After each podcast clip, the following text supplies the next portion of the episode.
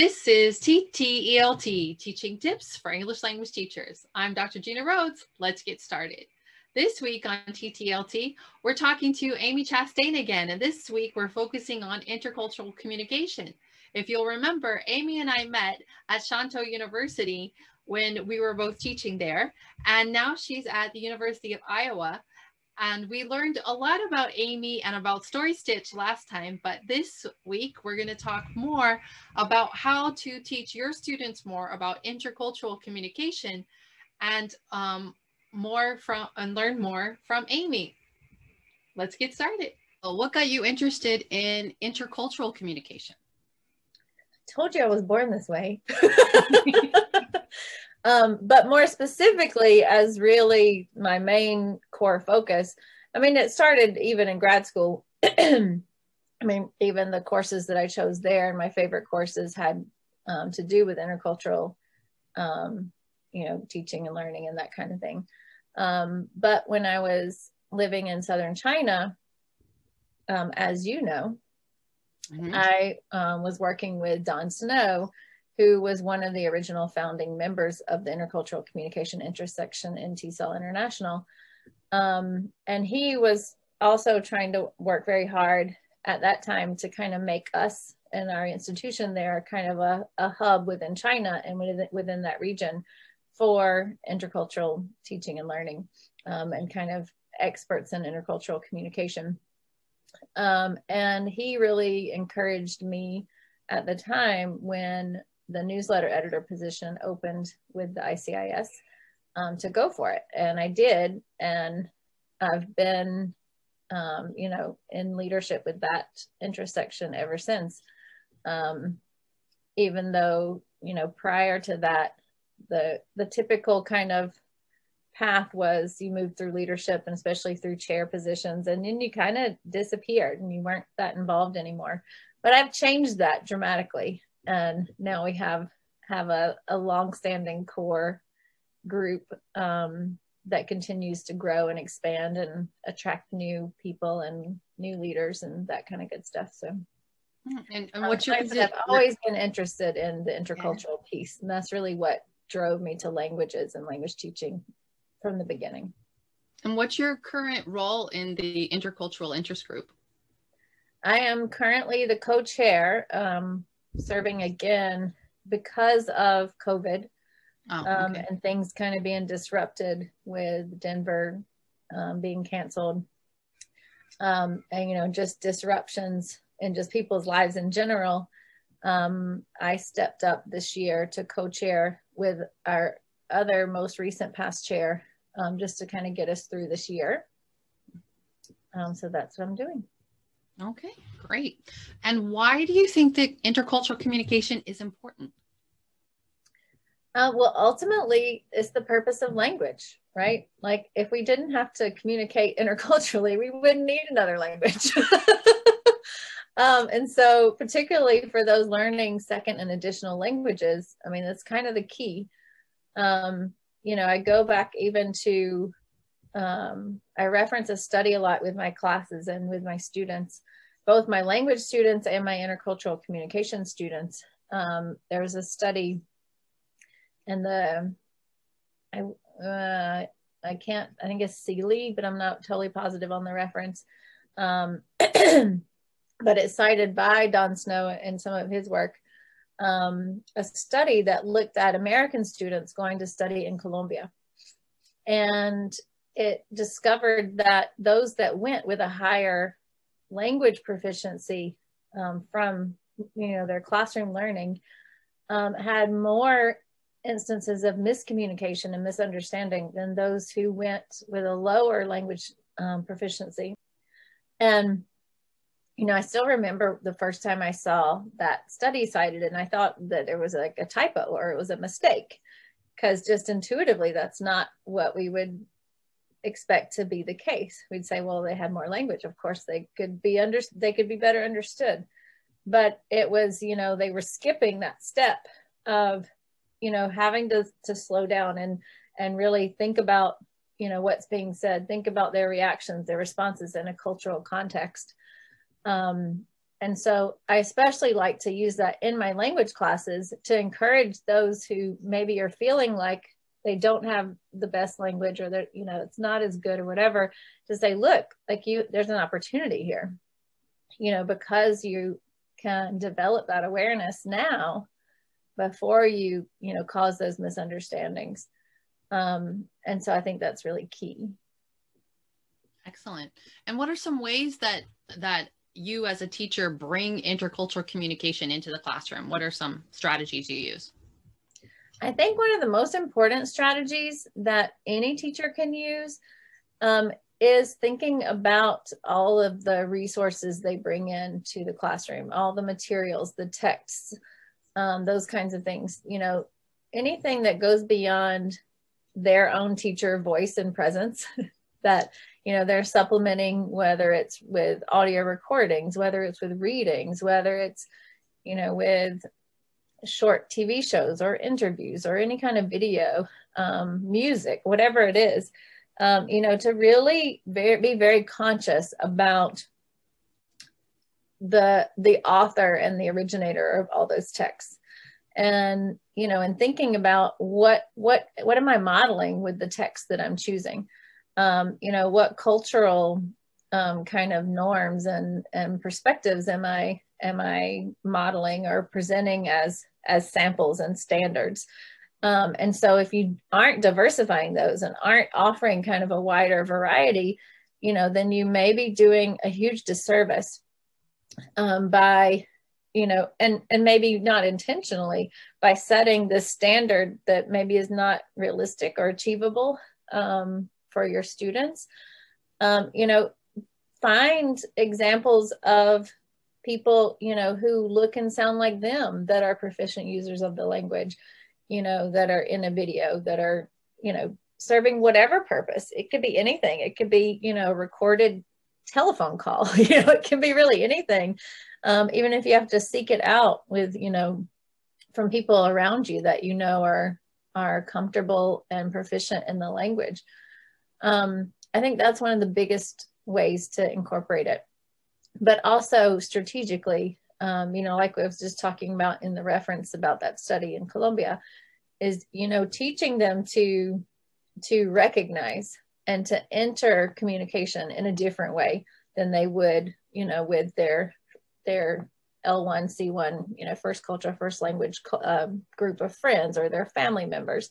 You know, you don't have to think about what people mean and and you know the words that they're choosing when you're with those people. You know but when you're talking about a separation of language or culture um, or proficiency or you know whatever you have to be more intentional.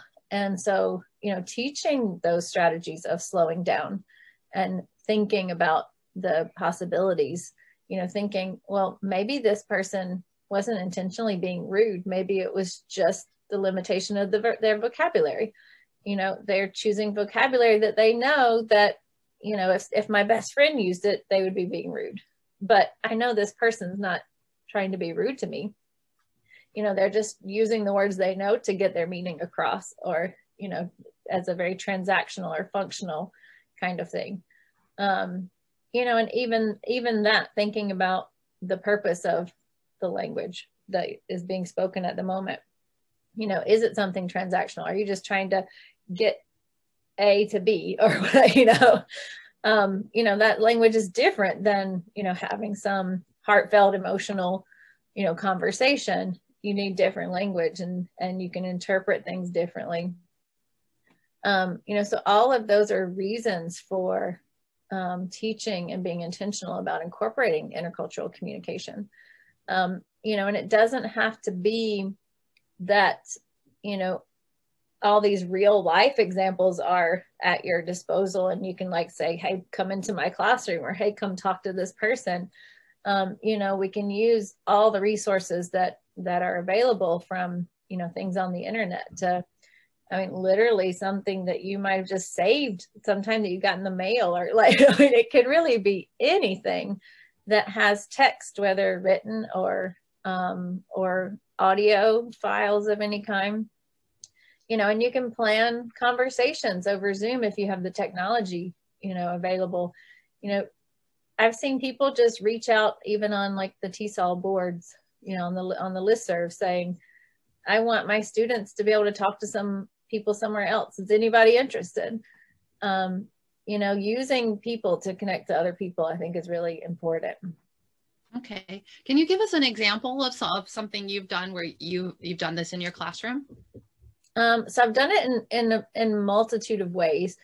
Um, and so so back when I was um, living and teaching in China, for example, STU. um, I what? I just said STU. Yay. um, I felt like it was really important um, because of what I saw as kind of the the prevailing attitude toward language and English and you know who are the keepers of the language and that kind of thing. Um, I said, you know, I really want my students to be exposed to more than just um, you know the inner circle or the outer circle, as Kachru um, calls it. But I said, you know, because because we know from from just research and life and facts that most people who are learning English are learning it to actually engage with other people who have also learned English as a second or additional language. Most of them are not going to be using it to talk to people who were born speaking the language. Um, and so, of course, it's important then for them to be exposed to all those different varieties and, you know, accents and dialects and vocabularies and those kinds of things. So, so very similar to what I just said. I I did a call on um, TESOL's boards and on IALC and said, "Hey, I want I want to expose my students to many varieties of English. Um, who's interested? Basically, who wants to do it? Who wants to talk to my students?" And I recruited about thirty um, English teachers from all over the world, none of which identified as inner or immediate, like outer circle English speakers, but all from the expanding circles. Um, and I paired them with my students. Um, the classes that I couldn't pair, um, you know, we we still found ways to expose them to, you know, to other things, um, you know, using other materials and that kind of stuff but this particular class um, had at that time use we were using Skype, and so they had Skype interviews, um, two or three, I can't remember it um, off the top of my head, with their partners. Um, and then they later did like presentations about you know all the things that they learned talking to the partner, um, and we even talked about you know whether or not they would would feel comfortable like learning English from them, and you know which skills would they feel comfortable learning english you know from from these different speakers of english? And it was a really rewarding experience um, for me and for the students. Um, more recently now i teach again I, incorporated in language classes but i also teach classes that are specific to intercultural communication and engagement. Um, and so i have them seeking out and this is going to vary depending where you are um, but I think you can do it to a certain extent in most places because, you know, culture is not just about, you know, geopolitical nation state kind of cultures, right? Um, in many of the places where we all live and work, there are different cultural identities and groups all around us. and so um, I've required students to seek out activities or events um, that are sponsored by, hosted by, targeted toward groups of which they don't identify personally and go to it and say like just go and see what it's like you know try to have some conversations you know introduce yourself to some people. Um, and that's been really cool. Can you give us um, an example of a group that a student went to? Yeah i had this one um, student who was native to iowa um, a male student from rural rural Iowa um, who he and, and he he tried he he had to go to an event right? Because he was required to and they had to go to two in this very limited time. And he tried and tried to get some friends to go along with him and nobody wanted to go. And he ch- ended up choosing this fundraiser um and it was a fundraiser for, I believe, Syrian families at the time. Um, and it was hosted by, I'm not sure if it was specifically a Syrian group or if it might have just been like our um, Muslim Student Association. Um, but they were having this big fundraiser, and it was like, it was like black tie kind of thing. And he shows up, you know, not knowing anyone all by himself because none of his friends would come with him and he said and he, and he got to the door and he told me all this story it was and I, I was like you're this is this exactly is why I teach this class like for these things to happen. That he got to the to the door and he saw all these families like you know like parents and children and all this running around. And so he's feeling even more out of place than he even was when he arrived and he's like he just starts scanning the room like looking for like where can i even sit? You know there's in his tables it's like a dinner and and entertainment all this kind of stuff to raise money for for syrian refugees at the time. And he said he starts looking around looking around and he notices a table of mostly young men um and so he was like well i'm i'm just going to go over there and like like that he felt like that was his best shot right? So he went up and you know and asked if he could sit at their table um, not knowing that they were the entertainment for the night. They were they were a dabke dance group. Um, and so he had like this great time and he said everyone was so gracious and welcoming of him and he just loved it and you know it was one of those things like i never ever would have experienced anything like this had you not made us go to an event. Um you know and and you know some aren't aren't as dramatic but i've had people even go to like on our campus we have multicultural houses. Um so like we have a um african american um house and we have a lgbtq house um and a, like a pan asian house and i've had students even go to those houses and just like go to the door and walk in and and be welcomed and you know engage in conversations. And they'll say like i didn't even know that i was a, like that i could go to those houses since i'm not x or y you know? And when you say houses are you talking like sororities and fraternity houses or no they're just just physical houses oh, okay. location like a safe space for people yeah. who identify and have that in common, mm. um, those identities in common. And so, so I just had, you know, again, some like rural Iowa students go to the like the African American house, and they were like, it was so cool, you know, and like some other students go to the LGBTQ house and like talk about how welcoming people were and how open they were to them visiting the house.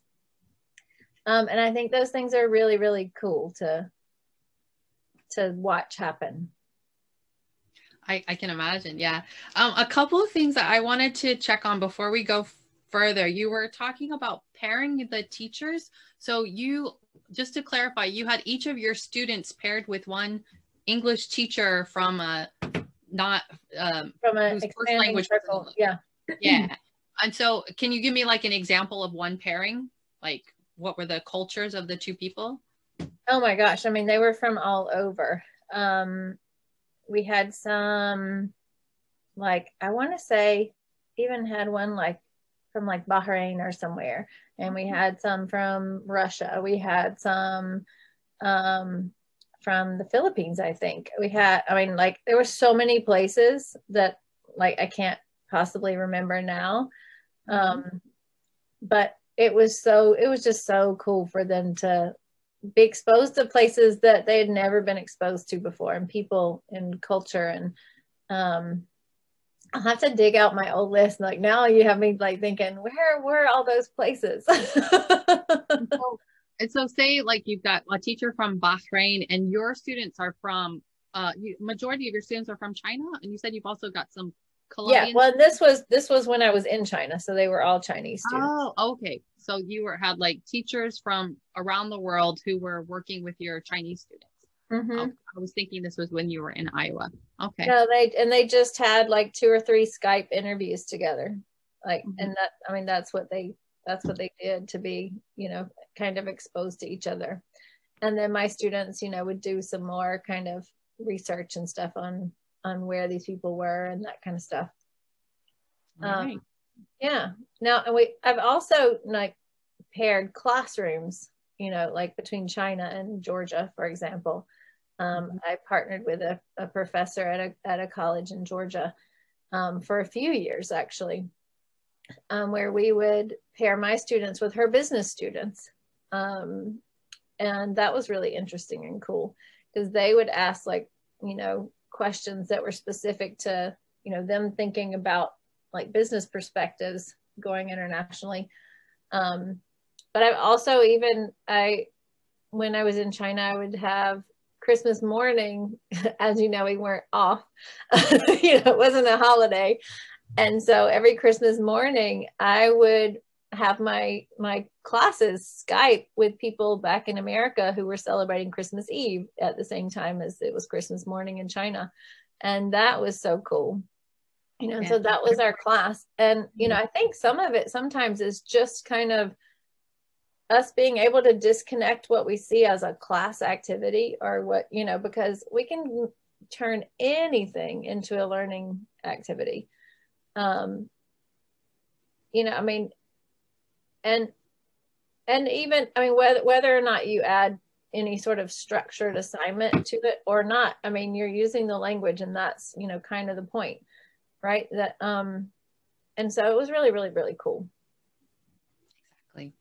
Okay so let's look more about how when you have an intercultural course how is it that you teach values understanding in intercultural um, so there are some sources that I use that start to touch on values.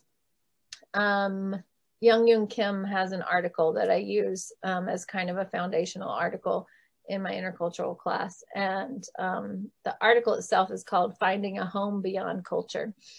Um, and in that, she introduces the students um, to the idea of interculturality and how and how like i was even saying earlier that we're all you know we all ha- are influenced by you know everybody we come into contact with and certainly other cultures that we that we have contact with.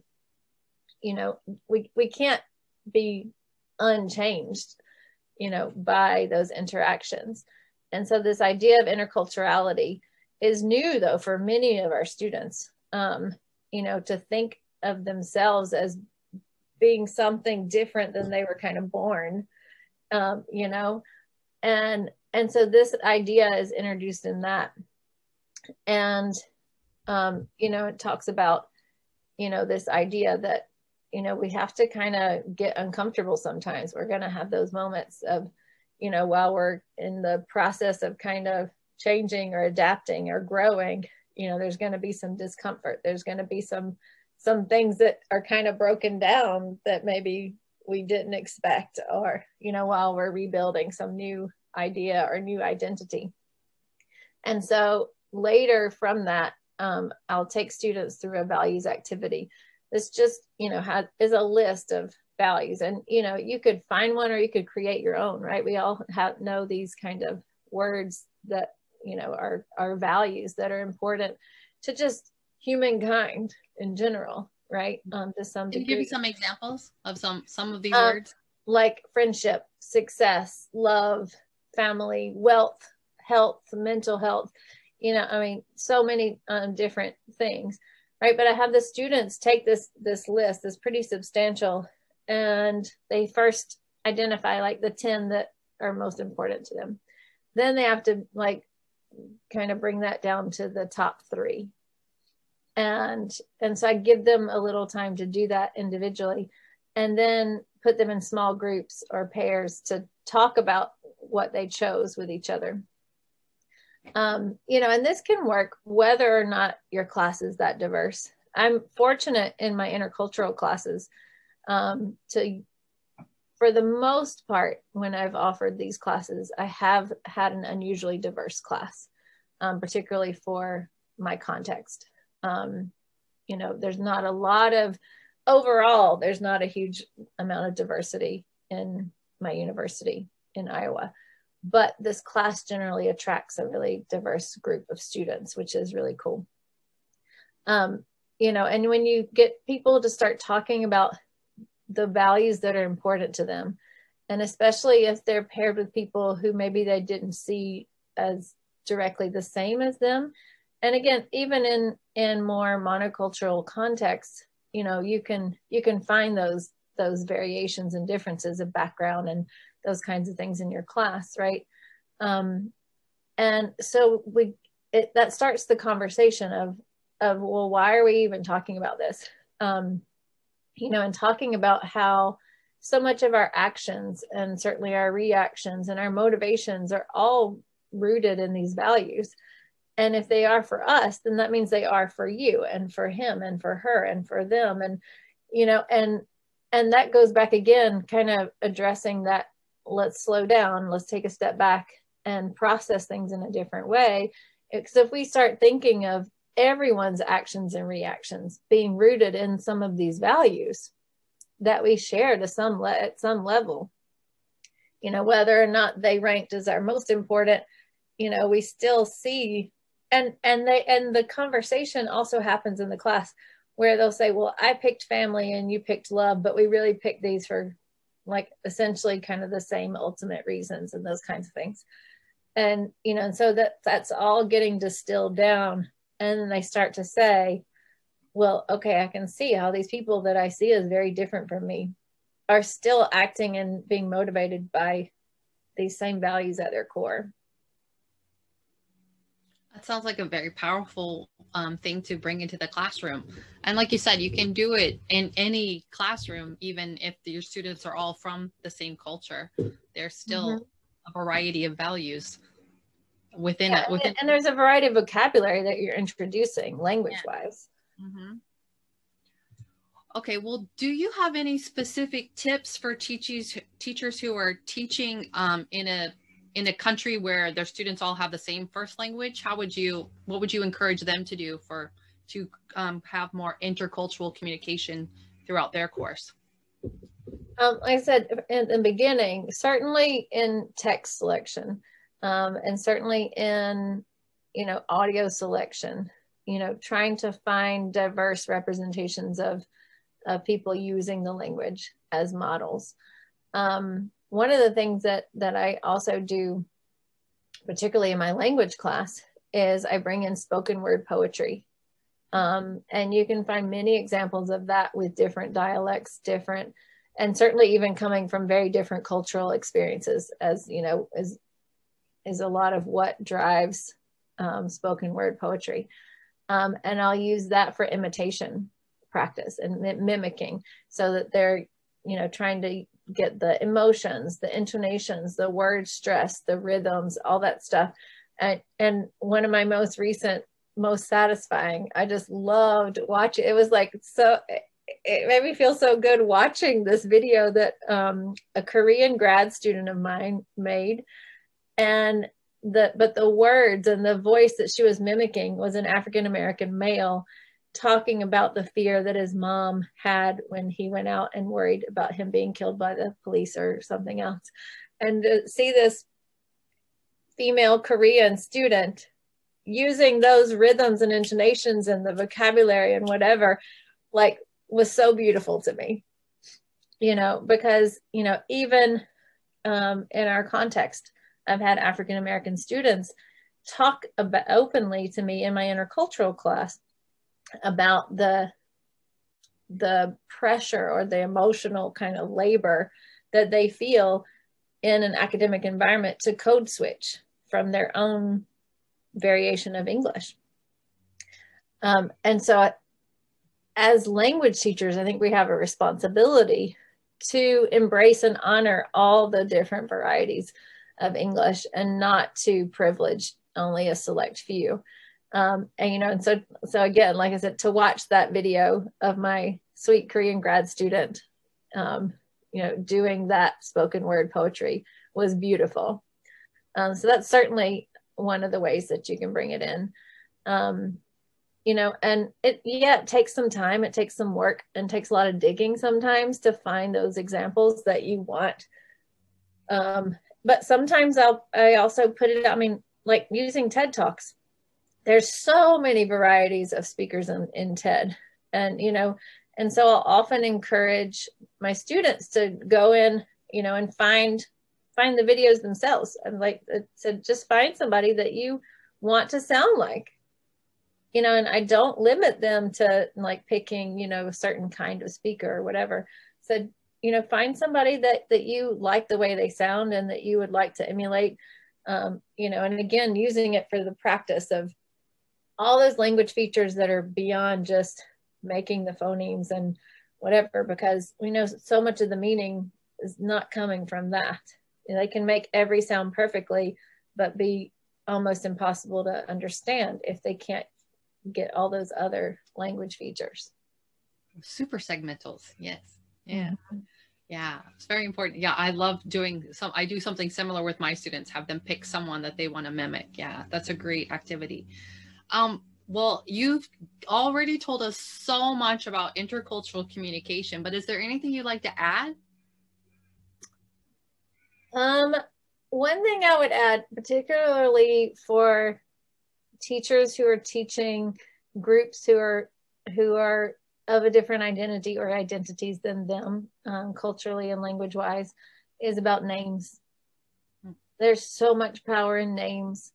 Um, and I encourage a policy of encouraging students to use their given names, the names that they go by with their friends, with their family, um, because there's so much power in that. And I've seen it transform classes and students in my own life and my own career. Um, you know, I've seen other students react when my students when i call them by their actual name and not you know an english name. Um you know and watch the other students like be shocked and surprised and go, they're like your teacher knows your name? You know? Um and that for me is a priority and it became a priority early in my career because I, I wasn't that great at it at the beginning and I had a hard time learning all my students' names. Um, and interestingly, I actually have a harder time remembering those who are using English names and not their real names because it's just a disconnect for me. like it doesn't just doesn't go. Like you don't look like a Henry, like you know, or whatever it is. And um, so um, you know, I spend a lot of time in the beginning of my classes learning names and and encouraging everybody around them to learn the names too not just me not just me taking it on. But you know in most of our classes like you know they endure for several weeks at least. And you know and especially with something like language and especially communication like we need a comfort level. You know um it's scary to to speak out when you think you're going to make mistakes and those kind of things. So it contributes so much to the willingness to speak you can create that environment where everybody's feeling comfortable together. You know everybody knows each other's name. Like that creates a different environment in the class than you know than if it's the teachers up here and it's you and you and you know whatever purple glasses whatever, like whatever it is instead of learning names. And so i give myself two weeks max and i usually have it by the first week. Um, and that has been true whether i've had you know 90 students or 20 students i'd keep the same rule so. It's a good rule to have yeah. I think it's it is important that the students feel comfortable with the the, the name they're being called in the classroom. Yeah. Excellent. Well thank you so much for this amy. I think uh, um, i have uh, enjoyed learning your perspective on intercultural communication and i'm sure all the teachers listening will as well. Go ttlt Here are some of the top teaching tips that I learned from talking to Amy.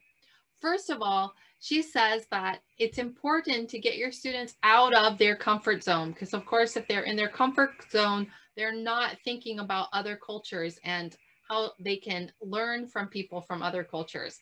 So she talked about having students go to clubs that are um, clubs that they wouldn't normally go to and focused on people that are different from their um, ethnicity or their um, culture.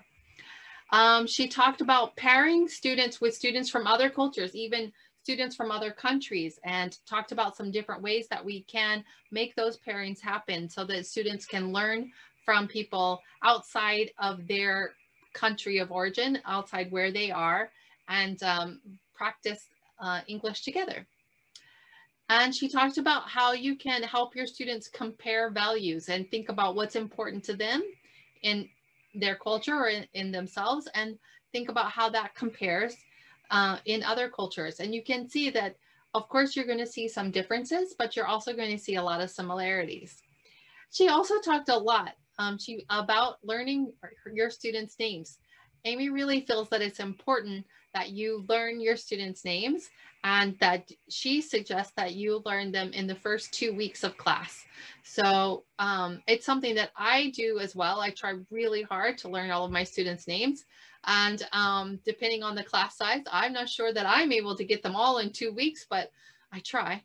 And, um, but yes, I think it's a good goal to have is to make sure that we are learning all of our students' names and learning how to pronounce them and learning how to um, address them the way they would like to be addressed.